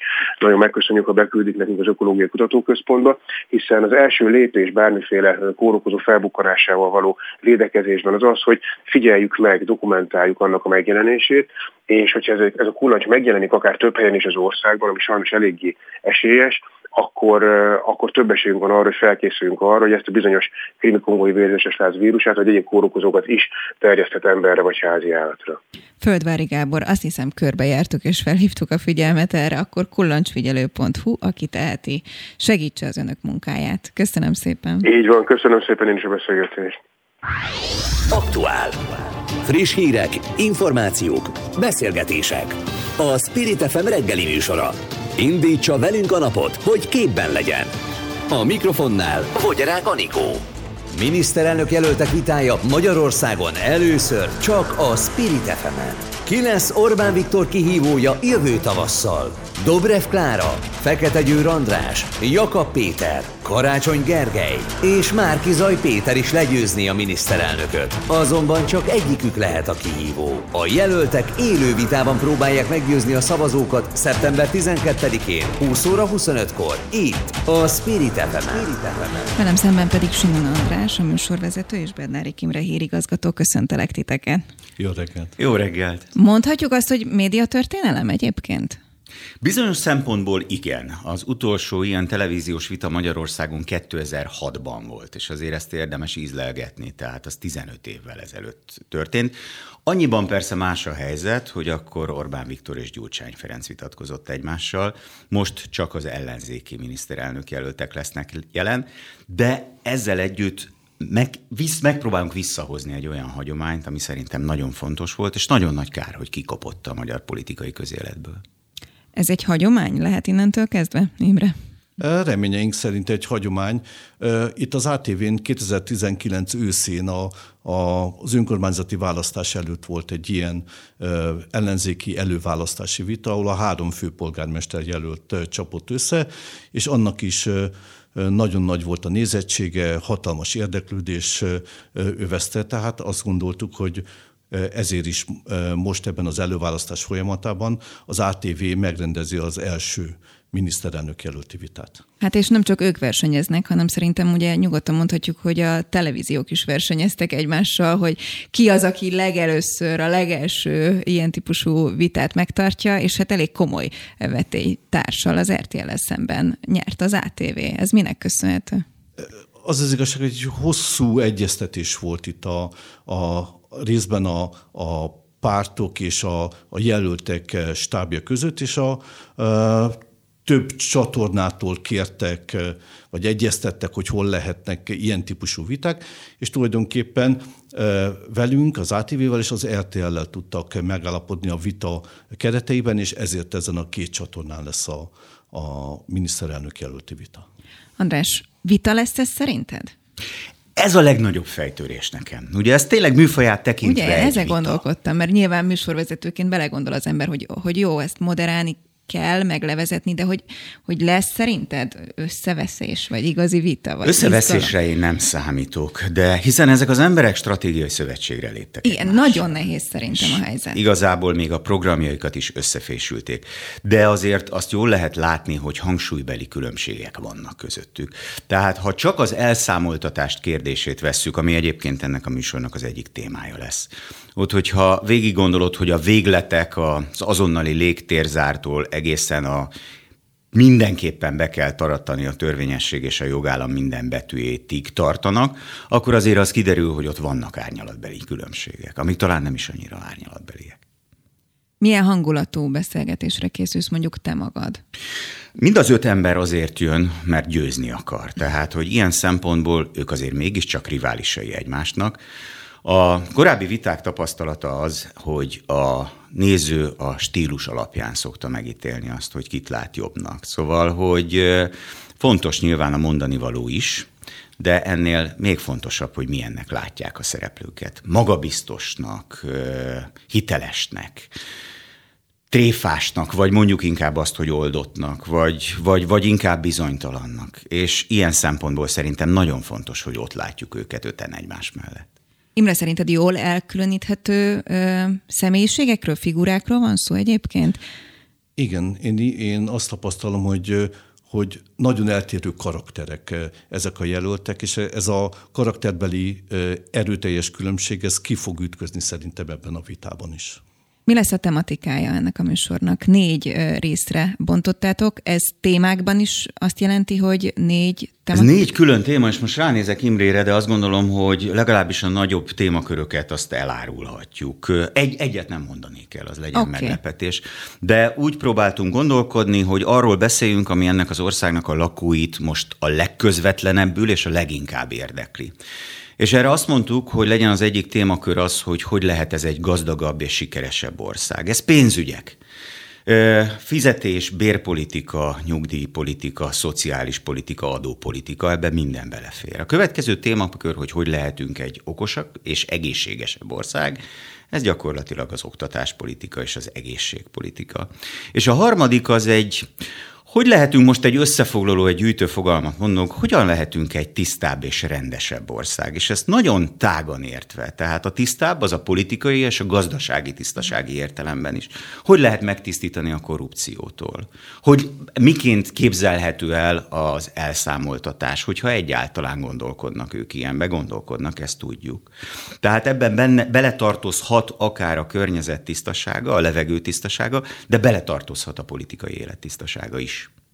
Imre, ugye neked is nyilván nagyon komoly tapasztalatod van a politikai élet tekintetében, és sokan vitatják azt, hogy ha itt mondjuk van egy vita, és legyen az, hogy tényleg vita van, és, és érdemben így hívják a műsort is, hogy utána hogy működhet egy összefogás, egy összeborulás. Te számítasz arra egyébként, hogy, hogy itt valóban nézeteket fognak ütköztetni, és utána egységesen beállnak majd a mögé, aki egyébként a közös miniszterelnök jelölt lesz? Az eddigi nyilatkozatokból úgy tűnik, hogy a minden miniszterelnök jelölt azt vállalja, hogyha ha a másik nyer, akkor ő azért a teljes erejével tolni fogja a másiknak a kampányát is.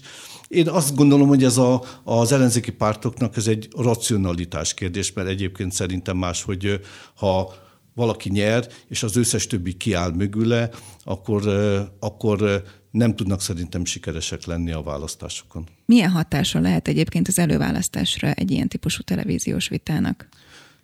Ö, Módosulhat bármi, vagy igazából csak megmutathatja mindenki, hogy ő mit gondol? Szerintem, hogyha végig gondoljuk azt az eddigi miniszterelnök jelölti vitákat, kezdve a legelsőt a, a Horn Orbánt, majd az Orbán Megyesit, meg aztán a legutolsót az Orbán Gyurcsányt, ez volt a három nagy vita, annak mindegyik vitának volt hatása egyébként a választásra. Tudjuk, hogy a, a, az elsőnek miért a, a Hord, a, meg az Orbán az idősebb politikus, a fiatal politikussal, aztán a Megyesi Orbán vita a, a nagyon mérsékelt megyesi, visszahúzódó, nehezen beszélő ö, ö, a miniszterelnökkel, és aztán egy nagyon éles vita ugye az Orbán Viktor és a, a Gyurcsány Ferenc között, és mindegyiknek volt hatása a, a választás kimenetelére. Mit gondolsz erről, András? Gyakorlatilag tényleg visszakövethető. Én azt gondolom, hogy leginkább a bizonytalanok körében lehet uh szavazatokat elhozni. Tehát a tapasztalatok azt mutatják, hogy ha valaki letette már a voksát valamelyik oldal mellett, az a saját jelöltjét szokta a győztesnek látni ezekből a szópárbajokból. De a bizonytalanok körében nagyon fontos, hogy tényleg milyen a, milyen a habitus.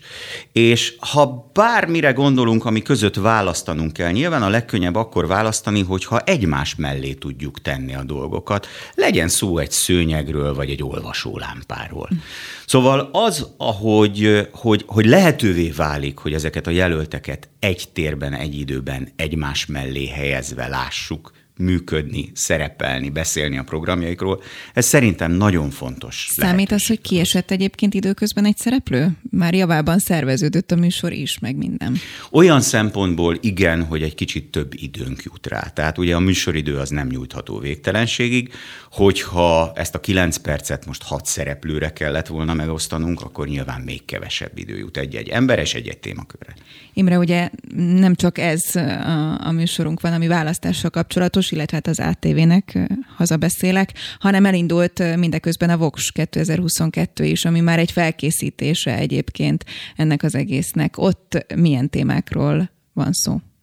A, a Vox 2022-t azért hoztuk létre ezt a műsort, mert azt érzékeltük, hogy a nézőink is egyre jobban érdeklődnek a politika iránt, ahogy közeledik a, a, a választás, egyre jobban érdeklődnek azok a nagy témák iránt is, amelyeket mondjuk egy-egy műsorban, a híradóban, vagy a naphírében, egyenes beszédben, egy-egy rövidebb beszélgetésben kitárgyalunk, és ezért döntöttünk úgy, hogy ezt a műsort minden egyes adást egy-egy nagy témának szálljuk, és azok a szakmai, meg nézői visszajelzésünk is, hogy érdemes volt megcsinálni ezt a műsort, sokan nézik, nagyon jó szakmai visszajelzések érkeztek.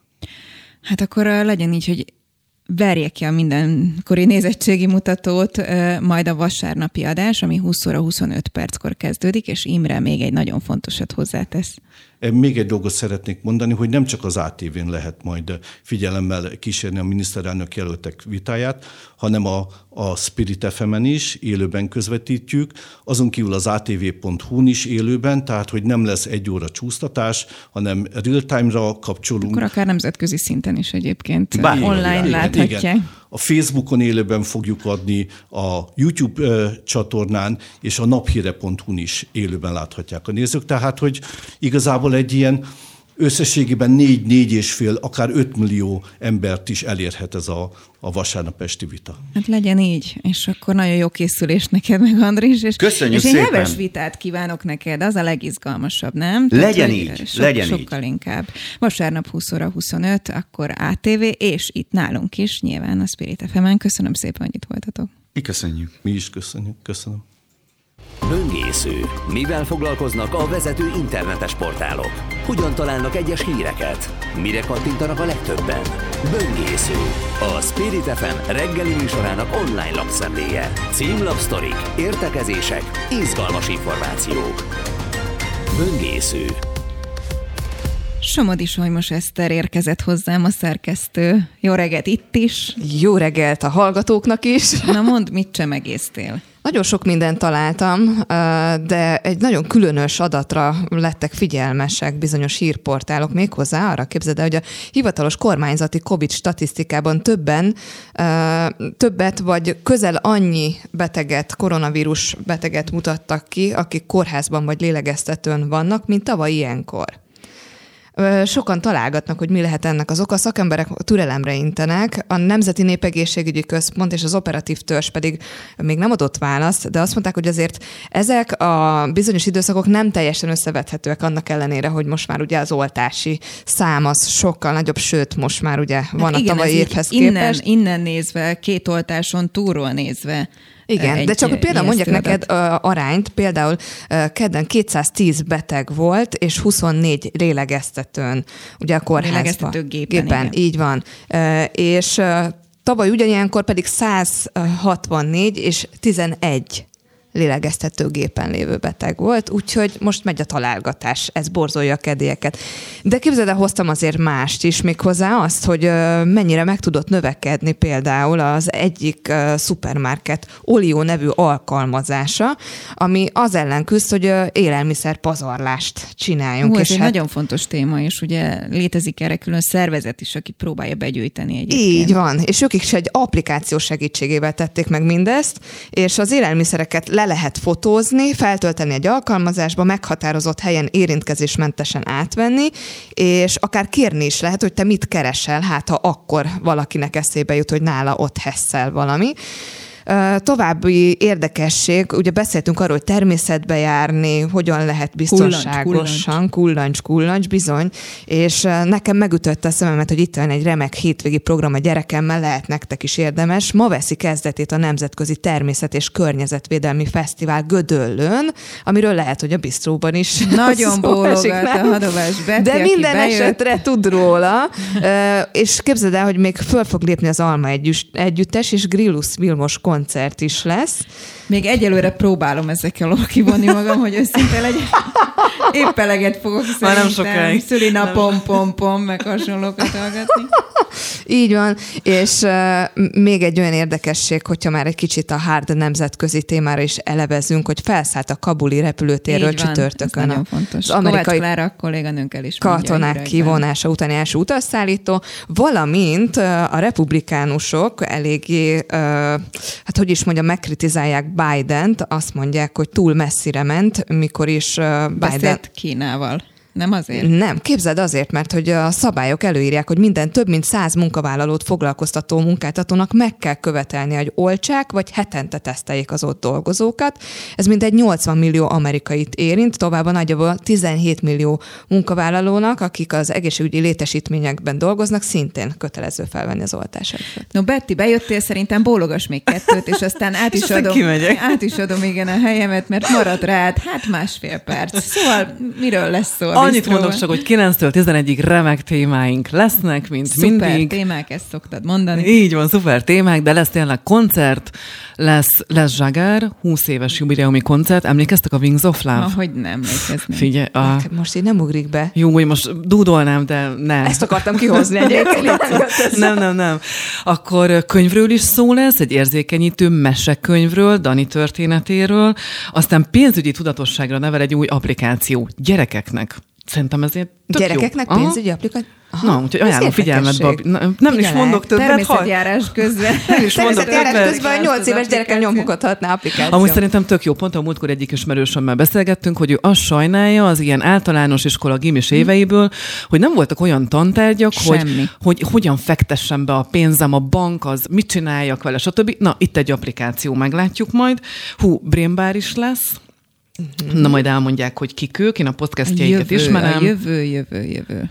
Ja, meg fú, lesznek itt pókok, kígyók, békák. Na, Jaj, te igen, jó harc, igen, igen, igen, jó után. Na, meg Nára Jerika, tudjátok ki? Hogyne. Uh-huh. Oké, okay, akkor nem is mondok semmit. Ő lesz a portré? ő lesz a portréban. Nagyon uh-huh. helyes. Akkor uh, egy perc múlva bistró, gyere átadom a helyet. Önöknek legyen nagyon szép hétvégéjük, aktuállal hétfőn reggel várjuk újra önöket. Lampé Ágnes.